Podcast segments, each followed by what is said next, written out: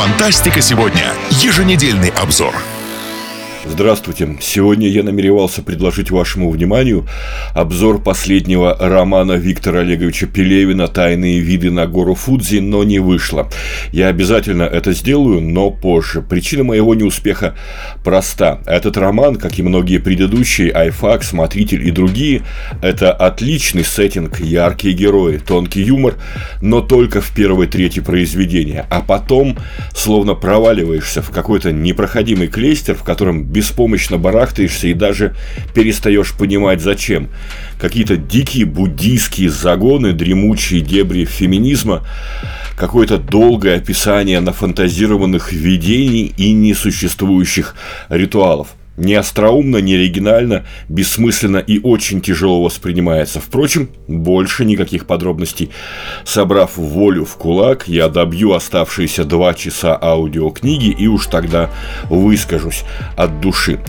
Но если уж не вышел полновесный обзор, то пару слов о последних приобретениях.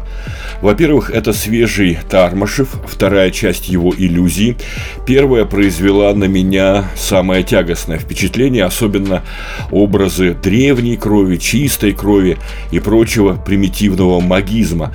Это все создало у меня ощущение того, что перед нами некий криптонацизм. Я и поверить не мог, что это пользуется популярностью, а оно на самом деле популярностью еще как пользуется.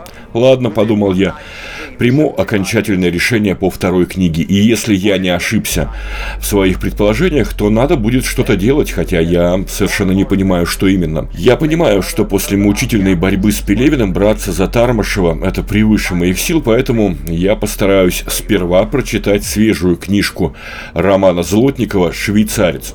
А с ней у меня получилось довольно странно.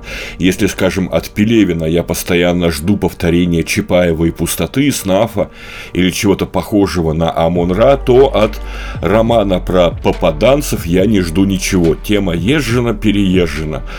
Но пролистал несколько страниц швейцарца и зацепило. А тут еще случилось так, что с месяц назад мы с Романом Валерьевичем пересеклись на одном книжном фестивале, и он удивил меня нетривиальными воззрениями на государственное устройство. Тогда мы и договорились с ним, что постараемся провести интервью, э, хотя бы по скайпу, если не лично. Ну, а новая книга – это отличный повод для такого разговора, так что швейцарца я постараюсь прочитать как можно быстрее. Ну и давайте вдогонку, что ли, немножко новостей россыпью. Компания Apple, пытаясь конкурировать с Netflix, Amazon и HBO, все чаще мелькает в новостях, связанных с кино. Очередной кинопроект Apple – это постановка классической саги Айзека Азимова «Основания». Примечательно, что в июне прошлого года права на постановку «Основания» купила еще одна компания Skydance Television, прежде поставившая Altered Carbon для Netflix. А еще раньше о намерении адаптировать «Основания» для экрана заявил Джонатан Нолан. У него, правда, пока что все никак не срослось, потому что он все время был занят работой над миром Дикого Запада. Экранизируют ли, наконец-то, основания? Одну из самых грандиозных эпопей в истории научной фантастики или получится, как с нейромансером Уильяма Гибсона, который купить э, голливудские режиссеры купили, да никак не поставят? Пока что ответа нет, потому что Голливуд с большой опаской берется за новые проекты, с которыми не весть еще, что получится, то ли дело клепать ремейки. Вот, например, универсальный солдат, прославивший в 90-е годы Жан-Клода Ван Дамма и Дольфа Лундгрена, вернется. Правда, это будет не пятая часть а, франшизы, а переосмысление первой серии. В крайнем случае так утверждает Ричард Уэнк, известный по ленте «Великий уравнитель».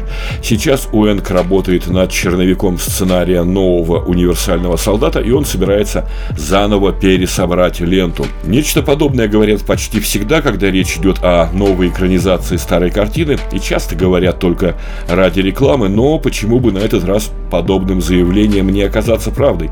Технологии сейчас действительно подошли к тому рубежу, когда Нечто подобное киношным универсальным солдатам становится возможным, и мы яснее видим все проблемы, что связаны с такого рода новшествами. Они, кстати, о такого рода новшествах перед смертью размышлял и Стивен Хокинг. На днях было опубликовано эссе, написанное им незадолго до смерти. В этом эссе ученые предполагают, что уже в этом столетии технологии редактирования ДНК достигнут того уровня, когда мы сможем одарить человека устойчивостью к болезням, небывалой памятью, физической силой, способностью сопротивляться стрессам и много чем еще. Закон сперва будет тормозить эксперименты с человеческой ДНК, пишет Хокинг, но рано или поздно люди не устоят перед искушением, и на свет появится раса сверхлюдей. Обычные, неусовершенствованные люди окажутся не в состоянии конкурировать со своими суперсобратьями и в конце концов будут отброшены на обочину прогресса. Ну а суперчеловечество будет продолжать развиваться, обретая все новые и новые возможности. Согласитесь, эта картина, нарисованная Хокингом, настолько же чудовищная, насколько и завораживающая. А это значит, из нее может получиться прекрасный роман или сценарий. Я думаю, что уже сейчас где-то в Южной Калифорнии легкие пальцы писателей порхают над клавиатурами ноутбуков, создавая нетленку по мотивам идеи Хокинга. В крайнем случае, будь я писателем, я сейчас именно этим бы и занимался. Тема шикарная. Опять же, если на обложку тиснуть что-то вроде «Вдохновлено работами Стивена Хокинга», то продажи гарантированы. И, наконец, новость уже чисто научная, хотя и вполне фантастическая. Планета Вулкан все же существует. Даже если вы не поклонник Стартрека, то слышали наверняка, что Джин Роденбери, придумавший «Звездный поход», создал невероятно реалистичный мир. Чего стоит один только клингонский язык, на котором действительно можно разговаривать. А еще система летоисчисления, да и многое другое. Так вот, планеты, которые упоминаются в сериале, он тоже помещал вблизи реальных звезд. В одной из статей, написанных в 1991 году, Роденберри заявил, что планета Вулкан, родина командора Спока, находится у звезды 40 Эридан А. Она похожа на Солнце, ее возраст около 4 миллиардов лет – что достаточно для эволюционного процесса, так что Роденберри счел ее подходящей. И вот на днях ученые, работающие на телескопе Тхарма в США, заявили, что у этой звезды действительно есть планета. Она приблизительно в два раза больше Земли, и период ее обращения вокруг светила составляет 42 земных дня. Вот только имя вулкан эта планета вряд ли получит. Международный астрономический союз использует это имя для одной из лун Плутона. К тому же, Существует правило именования экзопланет, согласно которым только что обнаруженный спутник звезды 40 Эридан А получил неказистое название HD 26965. Ну и пусть.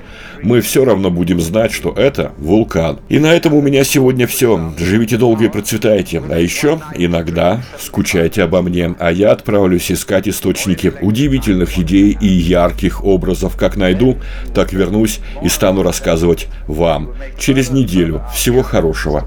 Пока. Фантастика сегодня. Еженедельный обзор.